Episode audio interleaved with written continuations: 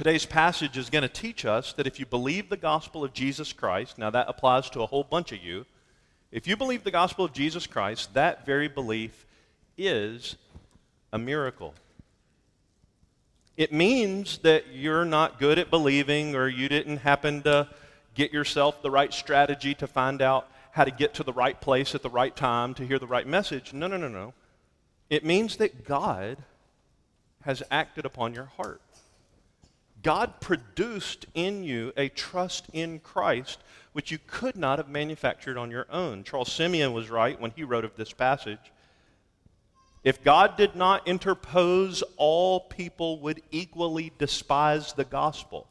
It is His grace which alone makes the distinction. The sermon in a sentence today would be You must have Christ. Now, if I could put that word somehow suspended in midair, I would underline and highlight and circle and asterisk and star the word must.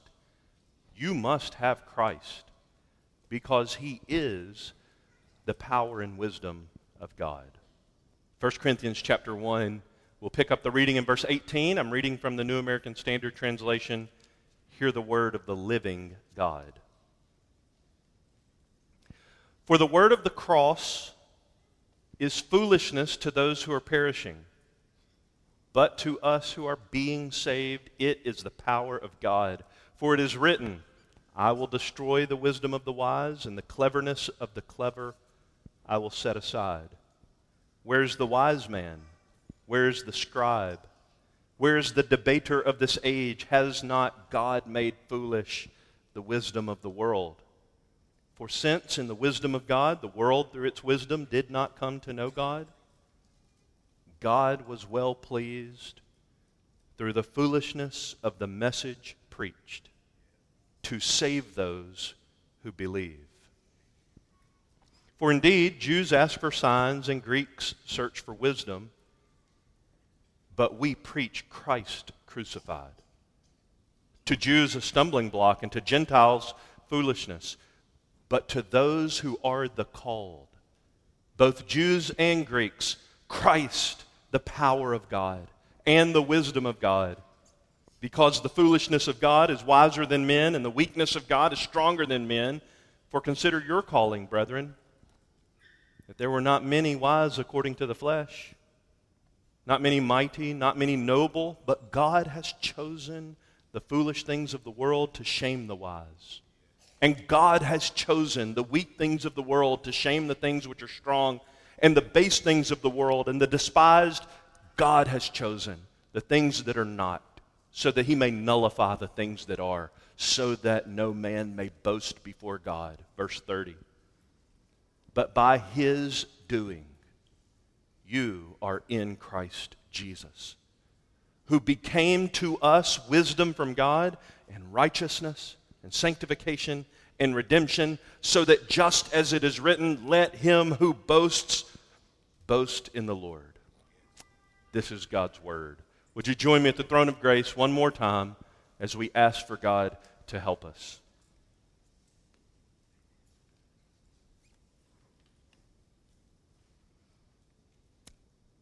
Father, I can say in just one simple phrase the certainly not simple thing I'm asking. I'm asking that you would allow me to preach Christ crucified. And I'm asking that you would do the miracle of putting people in Him. And I'm also asking you, O oh God, to edify and sanctify in him those who have believed that message preached. We ask this for your glory. In Jesus' name, amen. There are three parts to the passage as I see it. Verse 18, part 1. Verses 19 to 29, part 2. Verses 30 and 31, part 3. Part 1, verse 18, is about God's word concerning Christ. Part 2, verses 19 to 29, is about God's wisdom in Christ. And then part 3, verses 30 and 31, are about God's work through Christ. God's word, God's wisdom, God's work. First, God's word concerning Christ, verse 18. Anytime you see a verse like this in the Bible that begins with a word like this, you need to take consideration. It begins with the word for, F O R, because, since, therefore. This verse clearly takes us back to verse 17, which reads, For Christ did not send me to baptize, but to preach the gospel, not in cleverness of speech, so that the cross of Christ would not be made void. For the word of the cross is foolishness to those who are perishing but to us who are being saved, it is the power of God. So, verse 18, I'm saying, is about God's word concerning Christ. The word of the cross is the way verse 18 puts it. Paul is saying that the reason that he was sent by God to preach the gospel in simple, clear terms was verse 17, so that the cross of Christ would not be emptied of its saving power that the sinister physician would not come in and abort the power of the cross by covering it in a veneer of persuasive words. The focus on oratory and smooth rhetoric would mean to shift the focus of the message from Christ to the communicator. And therefore, such preaching cannot save because if you're distracted from Jesus by anything or anyone, you have no Savior because He is the only one. The cross of Christ is the answer and the only answer to man's damnable dilemma. Now, that sounds very in, impersonal. So, let me make it a little more specific. I'm not talking about the person who's sitting in the chair beside you. I'm talking to the person who's occupying your seat. The cross of Christ is the only answer to that person's damnable dilemma. This thought carries into verse 18, namely, the fact that Christ crucified and risen is the power of God to save sinner, sinners, and that wisdom of God that the message of Christ is, in fact, God's power, reeks of foolishness to a large percentage of the human population. But that percentage of the human population, as big as they may be and as great of a percentage of humanity as they may be, they think that the cross of Christ is foolishness. Really, doesn't change the fact of the matter that it is still the power of God to save because God has never put the matter to a vote. And in fact, though the vast majority of people in human history, and what makes you think you're not one among them, the vast majority of people in human history are described by that little word the perishing. The perishing. Christ crucified to them is foolishness. Why? Because they, as Paul would put it in a word, are the perishing. But the same message, Christ crucified, is to another subset of humanity power. Now, we would expect him to say wisdom. Foolishness to the perishing, wisdom to the saved. That's not what he says foolishness to the perishing, power to the saved. You don't need to be made smart. You need to be made alive. You need power on you, not a new thought pattern. You need to be acted upon by the omnipotent God. The cross of Jesus Christ is the great divide of human history. Now, we hear often that the world is divided into two types of people. And we love to put silly things into those categorizations. But it's the year 2019 for a particular reason. The continental divide of human history is a man, Jesus of Nazareth. Christ's cross not only divides periods of time into BC and AD, Christ's cross also divides people into one of two groups the perishing or the saved. So let's look at verse 18 carefully, this little phrase foolishness to the perishing, and then power to those being saved. First, foolishness to the perishing. This is under God's word concerning Christ. Verse 18 says, For the word of the cross is foolishness to those who are perishing. The Bible's loving and sober message. It is a message of love, and I know it oftentimes is accused of being anything but that, but the Bible's loving message, though certainly a sober message, to all men everywhere is that you are born in sin, for all men are sinners. And this verse says it is those who are perishing who perceive the cross of Christ as foolishness.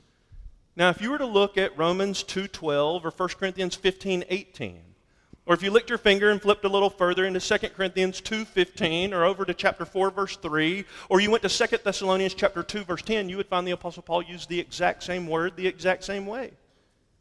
You would quickly discern that if you looked at those and other references that the apostle Paul uses this word perishing to refer to what Dr. Tom Schreiner calls an eschatological destruction.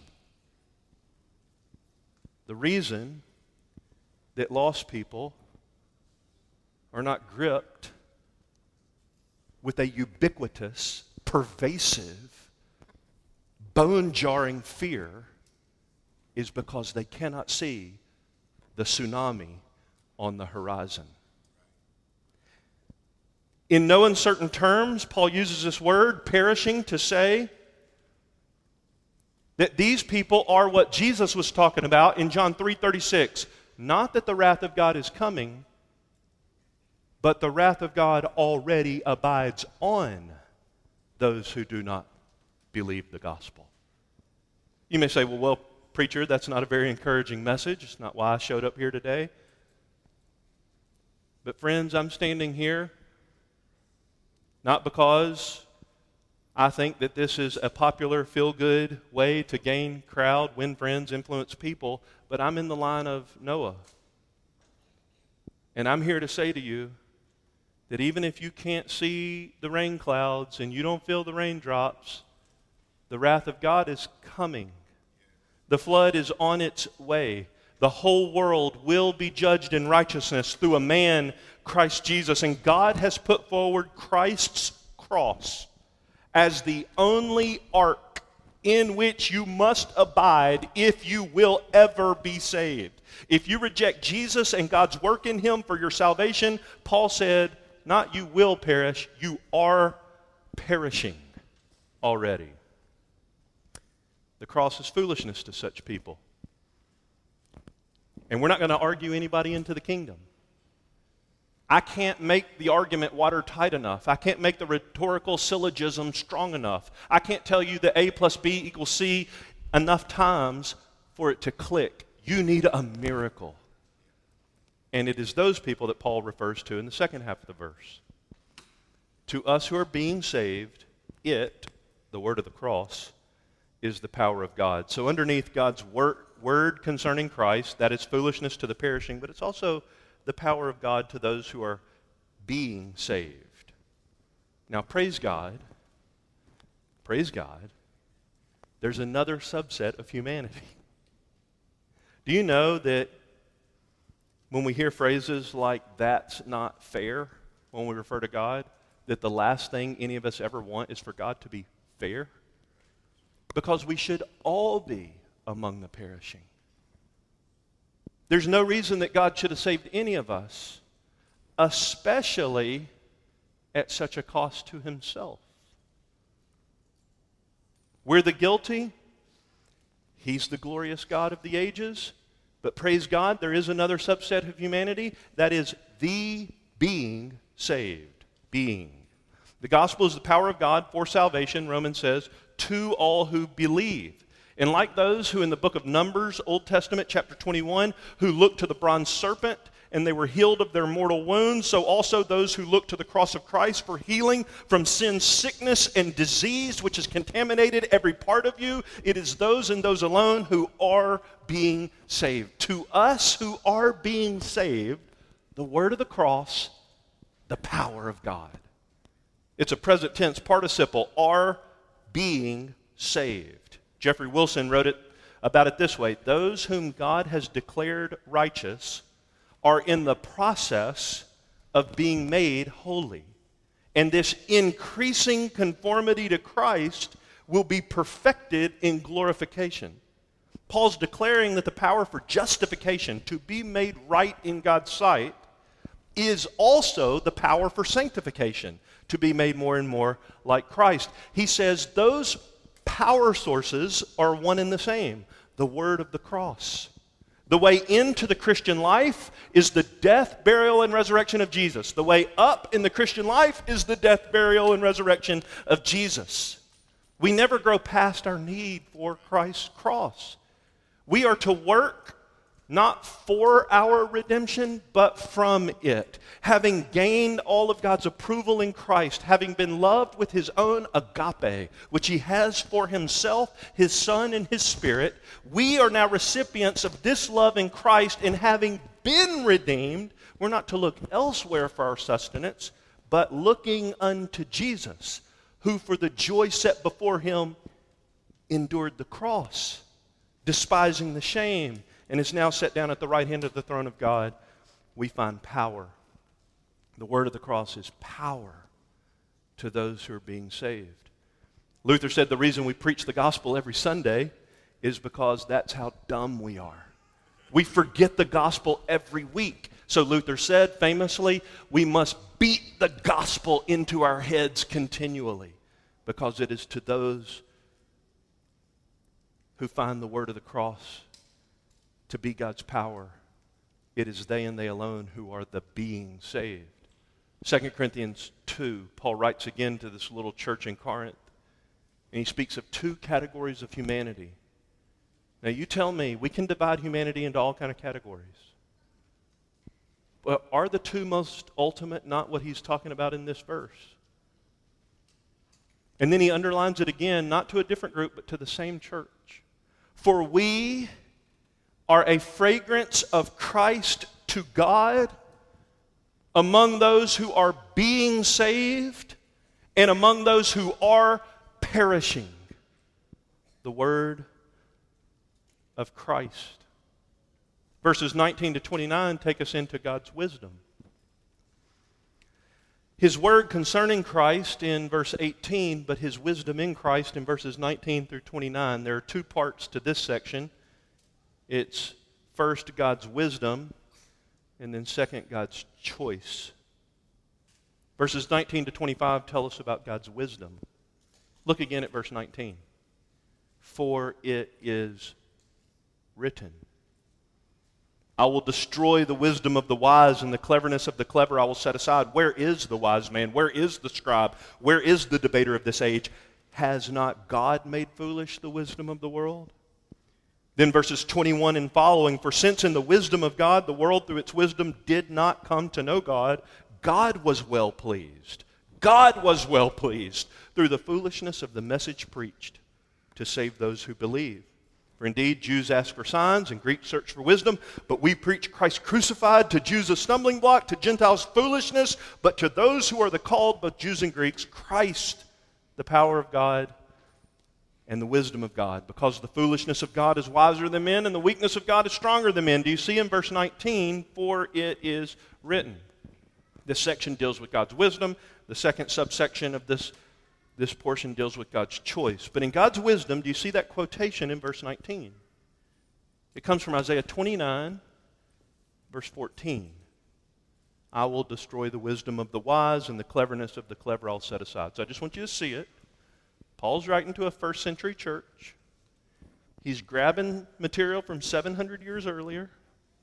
He's pulling it out of Isaiah 29, dropping it into the church at Corinth. I will destroy the wisdom of the wise and the cleverness of the clever I will set aside. We simply must understand the context of Isaiah 29 to have an idea of what Paul's talking about in 1 Corinthians 1. Now, I'd love to preach Isaiah 29, but I'm just going to summarize for you. Israel then was under, under imminent threat from the new big kid on the block, Assyria.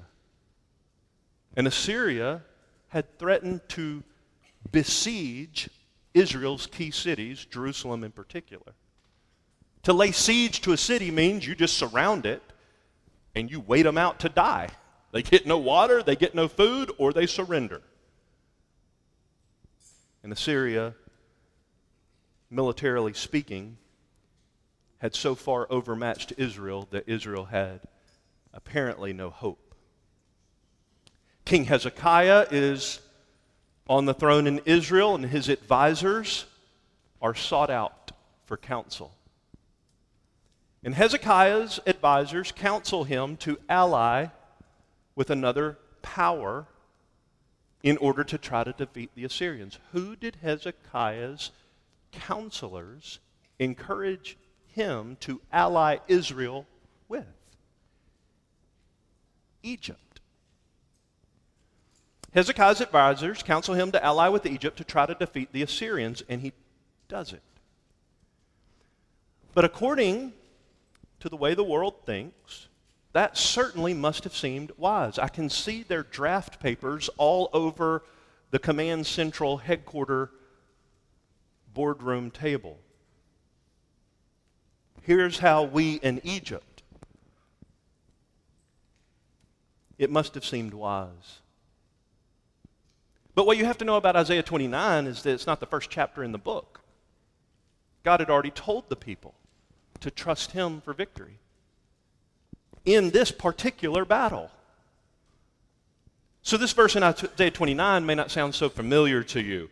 I will destroy the wisdom of the wise, the cleverness of the clever I will set aside. But that's the context. But I would venture to guess that the verse right before it sounds familiar to almost everybody in the room.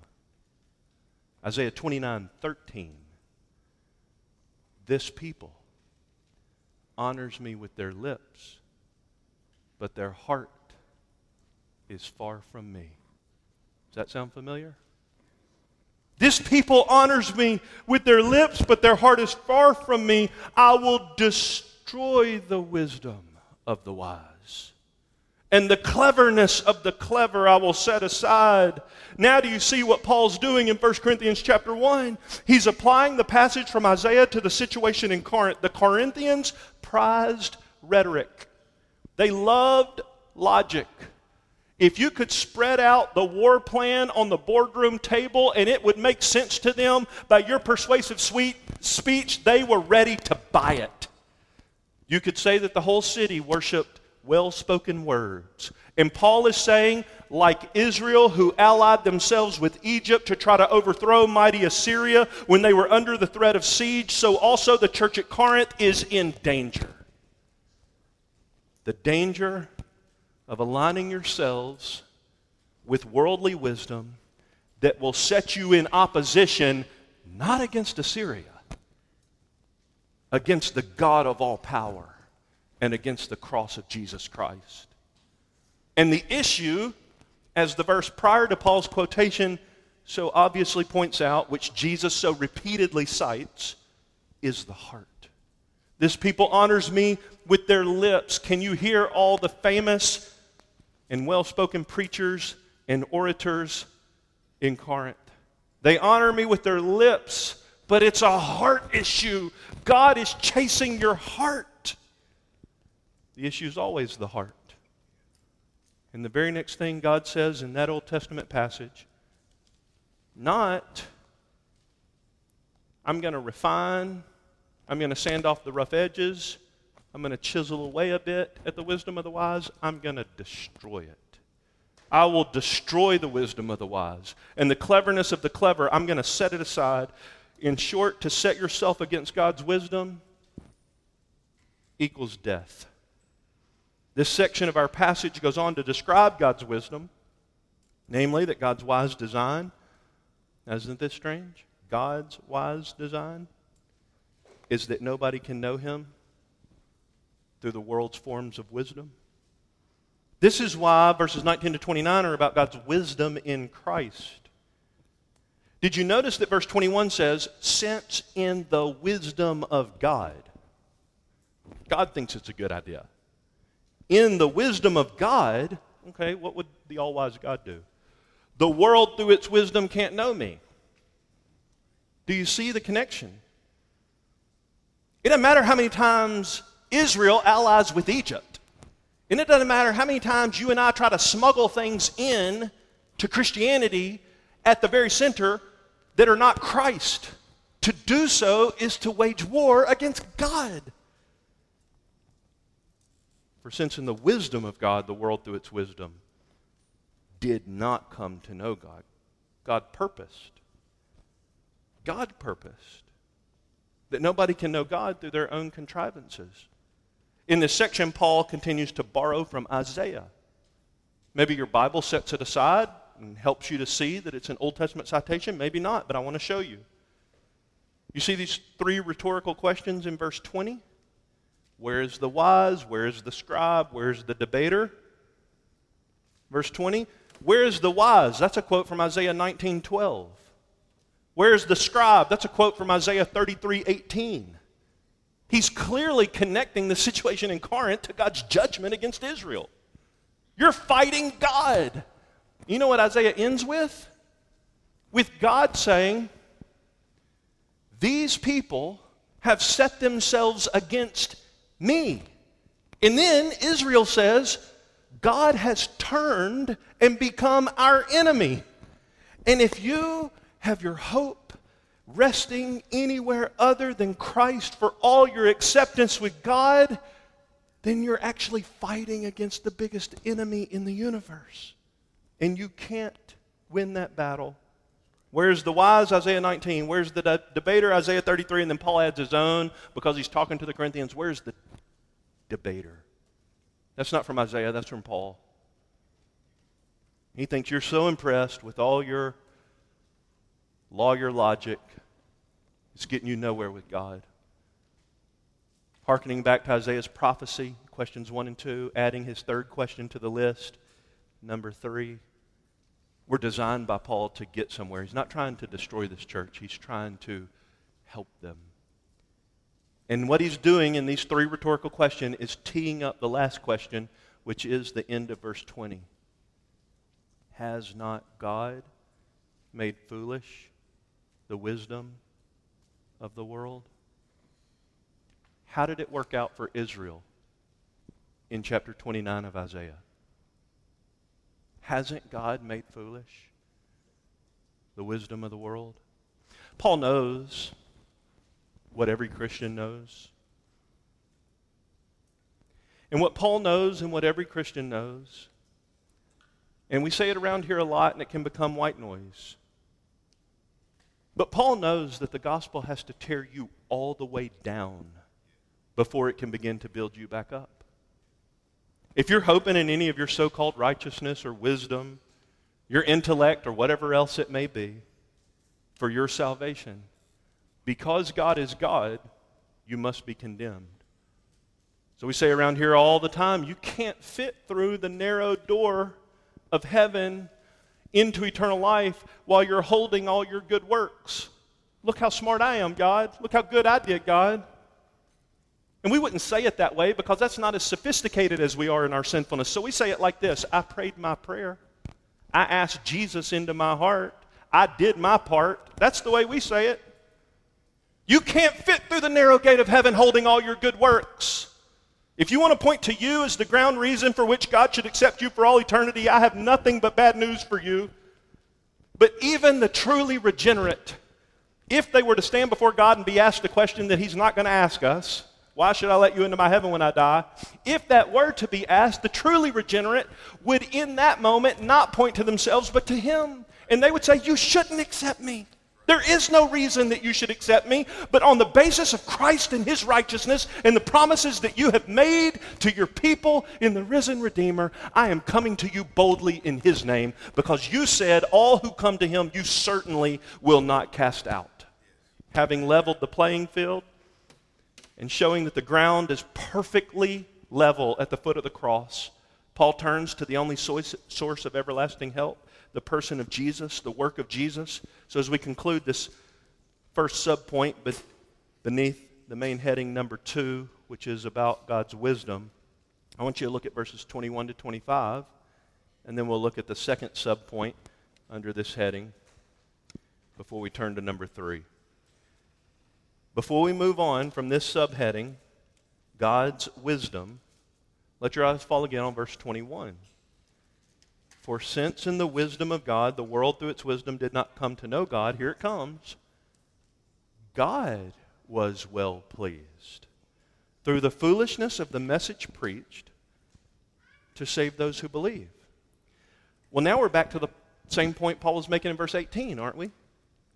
The word of the cross of Jesus is power to those who are being saved. Verse 21 The message preached, save those who believe. Don't miss the contrast between, uh, in verse 21, between the world and the good pleasure of God. The world, through its wisdom, did not come to know God. Good pleasure of God, save everybody who believes his message. I don't know if you have meditated much on that theme, the good pleasure of God, it's all over the Bible. One of the places in is in Ephesians chapter 1 where it talks about God's good pleasure three times meaning it rouses the heart of God Almighty to delight, to do certain things. And one of the things in Ephesians 1 and 1 Corinthians 1 and many other places is it pleases God. It is His good pleasure to save anybody who will believe His message. The Bible's question is not mainly when did you get saved? The Bible's question is mainly, do you now believe? We can illustrate it with the common illustration. I don't know the nanosecond that I fell in love with Tracy, though I'm pretty sure it's the first time I saw her. But I do know this I love her. When did that begin? I can't take you to the nanosecond, but I can tell you that it's an ongoing reality. When did you first believe? You may not be able to take me to the nanosecond, but the question is not that. It's not then, it's now. Do you believe? Do you see it in verse 21? The message preached equals salvation. Is it past tense? Who once believed? It's those who believe. What's the great evidence that you've ever believed? That you believe. That right now, you are basing all of your hope for the fulfillment of every promise God has made to his people for time and eternity squarely on the solid foundation of Jesus. Because Paul knew that the church in Corinth was riddled with divisions he goes for the jugular in verse 22. Ethnic distinctions. Feels like this was written this morning. Jews and Greeks. You do know, don't you, that Paul didn't plant two churches in Corinth? The Jewish church and the Gentile church. Now, that sure would have been easy and very seeker sensitive. But he doesn't do it. All the people that Paul encountered received one and only one message and if they didn't want it, it wasn't Paul they were rejecting, it was the God contained in the message that he delivered. And verse 23 says, We preach, Jews and Greeks, we preach Christ crucified. I'll say it again. If you don't want an ethnically diverse church that is unified in Jesus, then heaven would be a miserable place for you forever. The only way to be isolated from people who are unlike you is to forever spend eternity in the isolation of hell. So Paul sums up the matter beautifully in verse 24, one of my favorite verses in the whole Bible. But to those who are the called, both Jews and Greeks, he does it again, Christ, the power of God, Christ, the wisdom of God. What he's saying is one Jesus died for all people. The unified church depends on a unified Christ. So he's back to the theme that was bothersome in the church at Corinth that they had so much disunity when all the while there's only one Redeemer. He alone is the power of God, He alone is the wisdom of God, and the only people in the world who know this Jesus know Him because, as the verse says, and you may not like it, but if you don't like it, your argument's not with Jordan, it's with Jesus. The only people who know this Jesus know Him because the verse says it, black ink, white paper, they are called by God to Christ. Jesus explained this very same thing so many times. One place was John 6 44. No one, Jesus said, no one can come to me unless the Father who sent me draws them, and I will raise them up on the last day. So I want to say this positively to you. If you have any inkling of interest in giving your life to Jesus, it is not because you conjured that up by yourself. It means that the God of heaven is reaching his mighty hand down through the universe into your little heart and he's pulling you to Christ. Who are you to be the epic fool to say to him, No, thank you? If you have any interest in Jesus, it's because God is at work in your heart. When Paul preached the gospel of Christ to the Gentiles for the first time, first time he ever preached the gospel to non Jews, it was in Acts chapter 13 and a bunch of people got saved. And you know what Paul said? Acts 13 48. Not, have y'all heard how awesome I am at preaching to the Gentiles? Not what he said. Too bad y'all missed my crusade last night. Y'all could have got saved too. Not what he says. Acts 13 48. First time he ever preaches to the Gentiles. As many as had been appointed to eternal life, believe. It's only the effectual calling of God, Geoffrey Wilson writes. Only the effectual calling of God. Only the effectual calling of God, which accounts for the difference between these two groups. The fact that some Jews and some Greeks do believe, verse 21, the message of salvation is not explained by Paul in terms of their free will. He attributes their faith to nothing but the gracious initiative of God. Instead of starting to ask, well, then how can I know if I'm called? How can I know if I'm elect? Just look at the rest of the verse. Christ, the power of God. Christ, the wisdom of God. What does that mean? It's in that order for a reason. It's not until you taste his saving power that you'll stand in awe of God's infinite wisdom that he can rescue a rebel like you. The called, the called are those to whom the risen Christ. Notice there's not the word crucified in verse 24. It's everywhere else. Christ, not Christ crucified, Christ is the power of God. We're talking about the risen Jesus in verse 24. He is God's saving power. Salvation is not something God gives you, salvation is someone God gives you. Those who are being saved, verse 18, who are believing, verse 21, who are the called, verse 24, are distinguished by this reality Christ Jesus is to them the most cataclysmic expression of the omnipotence of God. You can't get run over by that freight train and not be different.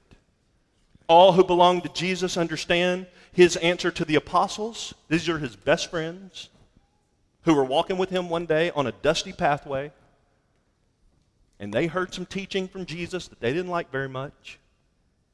And they started asking him some questions. And the first question they asked him who then can be saved? Because they thought they checkmated Jesus. You can't say stuff like that and anybody be saved. So they think they put Jesus in checkmate to say, well, if that's true, who can be saved? Interpretation. That can't be true because if it is, nobody can be saved. Who then can be saved? You know Jesus' response. With men, it is impossible but not with God, for all things are possible with God. Could we please start a campaign to stop praying that verse over a bunch of nonsense that's temporary? All things are possible with God. That doesn't apply to a new car. That doesn't apply to a bigger house. That doesn't apply to an easier life or no pain. That applies to salvation. With men, it is impossible. It meaning saving souls. It is impossible, but not with God, for all things are possible with God. Now put that in context. All things are possible with God, even the rescue of your rebellious soul. God can even do that. He must be some kind of wonderful to be able to save somebody as wretched as you. The risen Jesus is that powerful. He can save even me. He's the power of God, but he's also the wisdom of God. There's never been a greater display of wisdom, nor could there be. You see, this same Jesus who was suspended on a tree outside of Calvary, uh, outside of Jerusalem on a hill called Calvary, that same Jesus created the seed that became the tree that dropped the fruit, that became the tree that dropped the fruit, that became the tree that dropped the fruit, that became the tree on which he hung. That same Jesus made all the creatures in the deep blue sea. He flung the endless galaxies into space.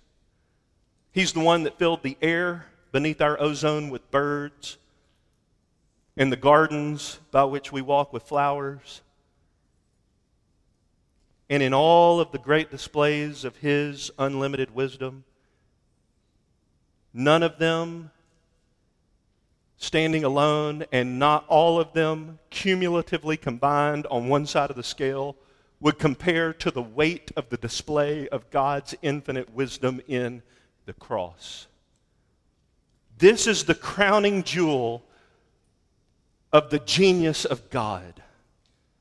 That God could remain God and befriend somebody as depraved as me is a testament owing entirely to his incalculable, unsearchable, inscrutable wisdom. How can he do it? How does he remain God and become my friend? How does it not diminish his deity or tarnish his glory? How does it not compromise his character for him to welcome me into his presence? How can he declare me righteous in his sight and not simultaneously sweep all my crimes underneath an invisible rug? How can he do it? Oh, the depth of the wisdom and knowledge of God. How unsearchable is his wisdom. How unfathomable are his ways. For who has known the mind of the Lord, or who has become his counselor, or who has first given to God that God should pay that man back again? For from him and through him and to him are all things. To him belong the glory forever. How does he make you righteous? Here's wisdom Jesus. Christ is not part of the wisdom of God. He is, according to Colossians chapter 2, the storehouse of all the wisdom of God. And to declare you righteous in God's sight took some kind of wisdom. And it took wisdom himself being lacerated so that his blood could flow and be sprinkled on the mercy seat of heaven so that God's justice could be upheld and your soul saved. And all creation brought back into its proper order one day. When the creatures of God, dancing under the light of the gospel, will enjoy the glory of God for endless eternities in a daytime that will never turn to night with no sleep, no hunger, no pain. All of this, all of this, all of this is owing to a cross on a hill outside the city of Jerusalem where the Son of God hung for your redemption. Now that's wisdom. And if you want to count it foolishness, I can talk here all day until I'm blue in the face, but I can't persuade you. What you need is a miracle. When are you going to get desperate? When are you going to get on your face? I'm talking about put your nose down into a dusty rug. I'm talking about get prostrate in front of the God of the universe and tell him that all the breath he's put in your lungs for all the days you've been alive, you've used it. You have used it in order to defy him in order to deny him, in order to try to deify yourself? When are you going to get desperate? When are you going to throw yourself prostrate in front of the God of the universe who loved you so much that he put Christ forward as the propitiation for your sins and say, Thank you, God. What a wise plan. What a wise God. I give you glory for the only Redeemer, and I thrust myself into his almighty arms. If you'll do that, verse 26 to 29 tells you it's because God chose you. Part of God's wisdom is his choice. This is the second part under the second section.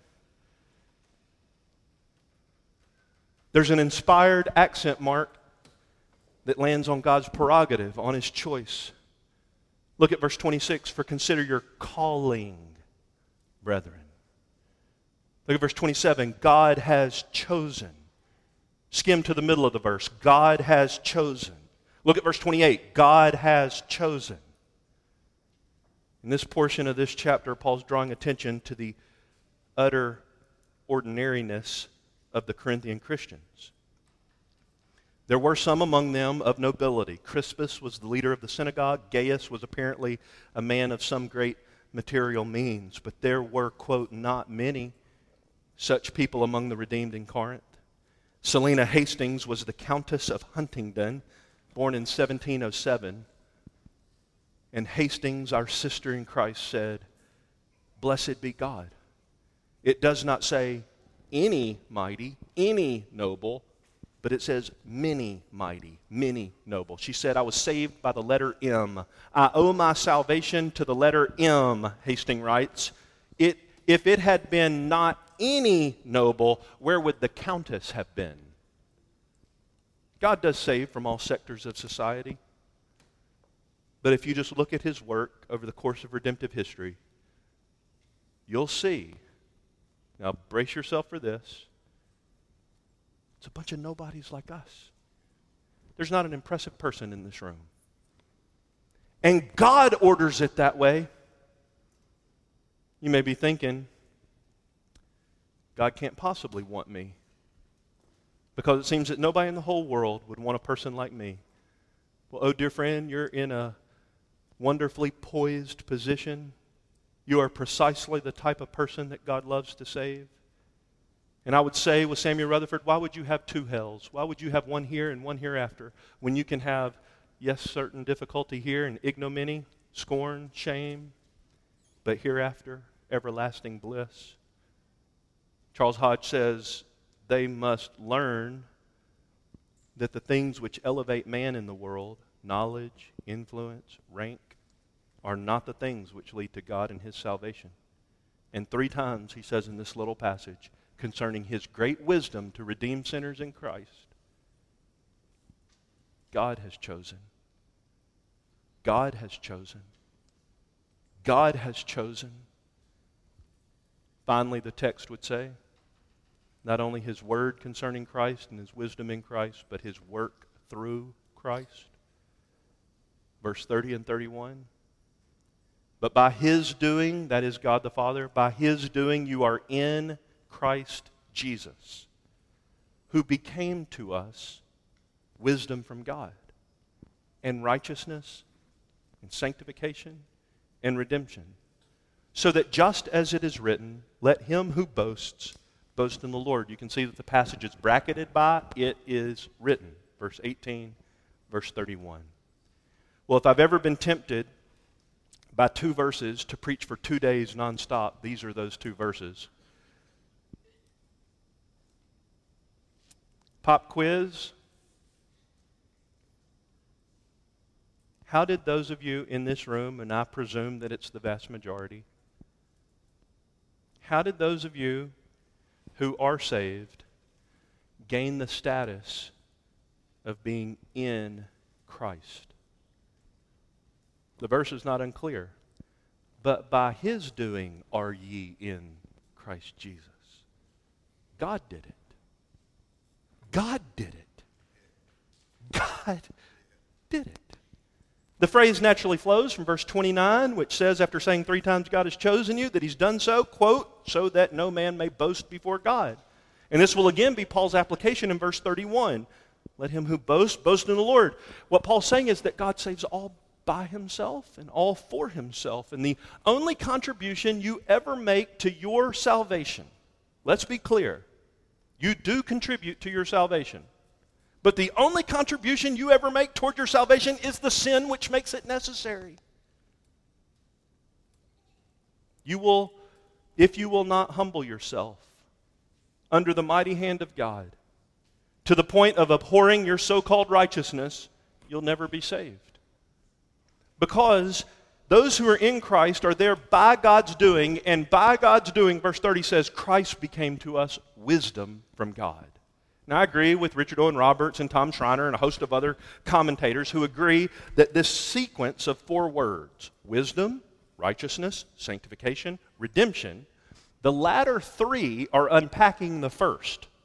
So the verse would be translated literally like this Christ is made to us wisdom from God. That is righteousness, sanctification, and redemption.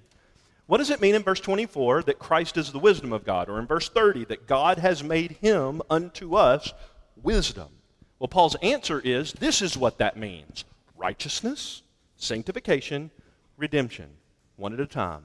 This word righteousness, now you got to buckle your big theology belt for just a minute, and I promise you we're coming close to a landing. No turbulence. God has made him unto us wisdom. That is righteousness. This speaks of the doctrine of justification. That we are counted righteous in God's sight through faith in Christ and his finished work on the cross and his resurrection. On that basis, those who believe in Jesus, that he is the only adequate Redeemer, and repent from their sins and trust him for forgiveness and full and free salvation, those people are, according to this verse, counted righteous. That is God's wisdom. Jonathan Edwards put it this way Christ is not only our justification, but he is the ever abiding cause of our remaining justified. That is, Jesus is our righteousness. Do you know you're never going to get over your need for Jesus even in heaven when you have no sin nature? He is your justification. God's wisdom that makes angels stupefied in heaven is seen in this. God declares righteous all those sinners who hide in Jesus from the wrath to come. That's what 2 Corinthians 5 is about, that we are made the righteousness of God in Him. That's what Philippians 3 is about. I want a righteousness that does not come from the law, but the righteousness which comes from God on the basis of faith.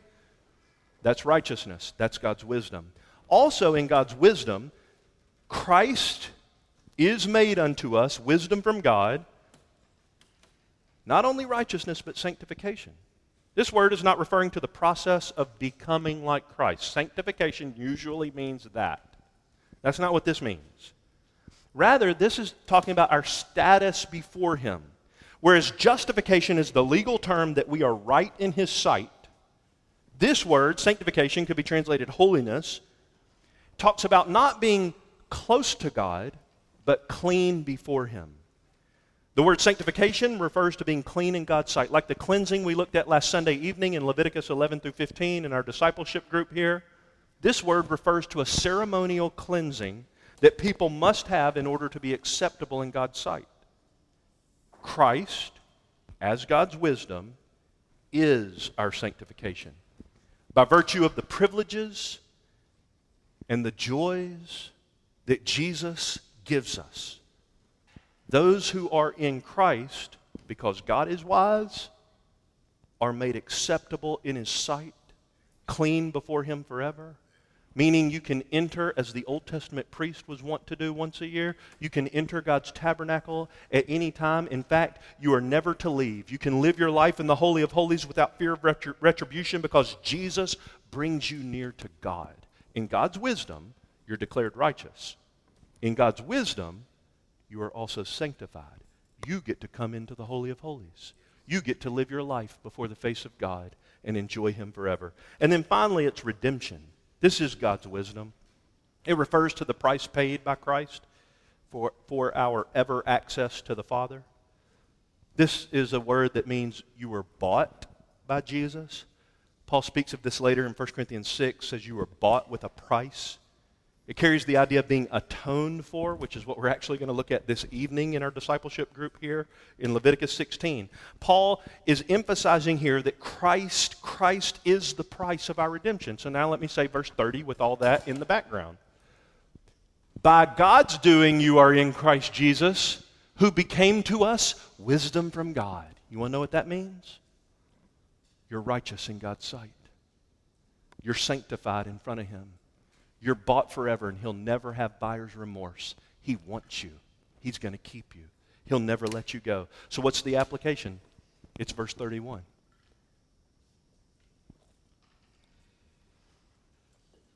He who boasts is to boast only in the Lord. We take no credit for our salvation because we didn't call ourselves. We didn't die for ourselves. If we had done either or both of those, it would have done us no good. We boast in the Lord. He gets all the glory. Has this gospel penny dropped for you? It's a quotation from Jeremiah chapter 9. Let not the wise man boast of his wisdom. Let not the rich man boast of his riches. Let not the strong man boast of his strength, but let him who boasts boast in the Lord that he understands and knows God, who exercises kindness, justice, and righteousness in the earth. For in these things God takes great delight. That's where that quotation comes from. Has that gospel penny dropped for you? I have a Lord's Day afternoon meditation assignment for you. You get homework today. It's happened to me so many times, but I can remember like it was yesterday the first time. It felt like a second conversion. I was already in Christ. I had already been walking with Jesus for a few years. It was a godly man who had discipled me week after week after week, right through books of the Bible and so many passages and themes of Scripture. I had seen so much of the love of God and the gospel of Christ and the glory of God in the face of Christ. I was becoming more and more hungry for the truth of God's word and trying to steep myself in His word. I was having daily quiet times and memorizing passages of Scripture, but I can remember like it was yesterday. And it did feel like a second conversion. When I was sitting in an empty apartment, no furniture, the only one in the room, the only one in the, in the space, and Clyde, the fellow who had discipled me, had just left. We'd sat there for a couple of hours looking at God's Word together, and our whole conversation was predicated on the question that I asked him at the very beginning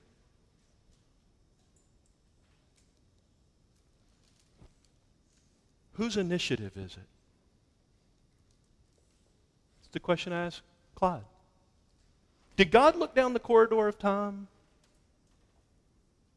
and foreknow that I would choose him and mark me as the elect and then back up, as it were, and let time run its course, and those are the ones he predestined? And if that's true, did I choose him or did he choose me? Because every time I'm reading Scripture, I keep running into this phrase. And it seems like the initiative is always God. For two hours, Clyde took me to passage after passage and didn't say one of his own words. He just said, Read this. We'd flip to another one, he'd say, Read that. We flip to another one, he'd say, Read that. We get to passages like Galatians chapter 6, verse 14. May it never be that I would boast in anything except the cross of our Lord Jesus Christ, through which the world was crucified to me and I to the world. And in that two hour process, and after Clyde left, and those many hours that I sat there in stunned silence, in praise to God and humility before Him, and it's happened a hundred dozen times since then. I keep running into verses like Romans chapter 3 where then is boasting? It is excluded. In Romans 15, therefore in Christ Jesus I have found reason for boasting. What? In things pertaining to God. Verse 31 is the only right response. Divided church at Corinth. How did you get here? Why are you counted among the redeemed? Why not your next door neighbor? Why not somebody else in your family? Why not somebody else in another corner of the world? How did you come into this family? It's God and only God. Therefore, let him who boasts boast in the Lord. You want to you wanna know what will kill all the factions and divisions in the church at Corinth? Jesus. We're about to stand and sing a few little lines, or better yet, they'll sing a few little lines as we respond to this sermon at the Lord's Supper, or remaining in our seat in prayerful meditation over these things. But the few little lines they're going to sing, you've heard them so many times that you're almost not going to be able to hear them. So I'm going to tell you what they are. They'll sing some first, and these will close it. You ready for this? When I survey the wondrous cross on which the Prince of Glory died, my richest gain I count but loss and pour contempt on all my pride. Forbid it, Lord, that I should boast, save in the death of Christ my God. All the vain things that charm me most, I sacrifice them to his blood. Let's pray together.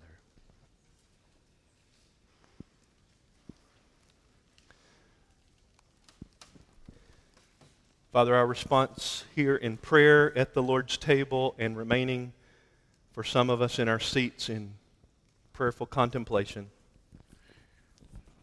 our prayer is one and the same. Give us Jesus, and deeper than that, give us to Jesus. Trophies of His grace, monuments of His love, ridiculous displays of His saving power.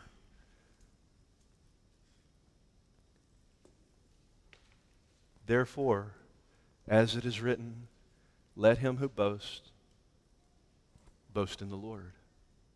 How could we not boast in you? Look how great you are. Look at what a God you are.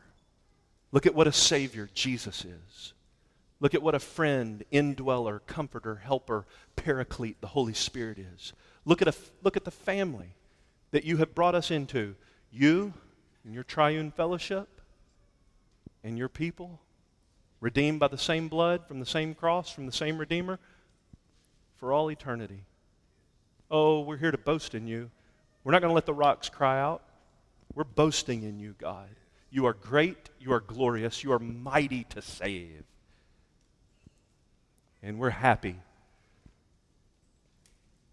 Equal parts glad and dumbfounded that we would be counted among the number of the redeemed.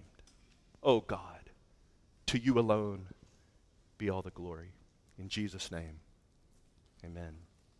You're invited to respond. For those that come to the supper, we're going to ask that one of our members offer a prayer of thanks for the gospel in each circle. You come as they sing, or you remain seated in prayerful meditation.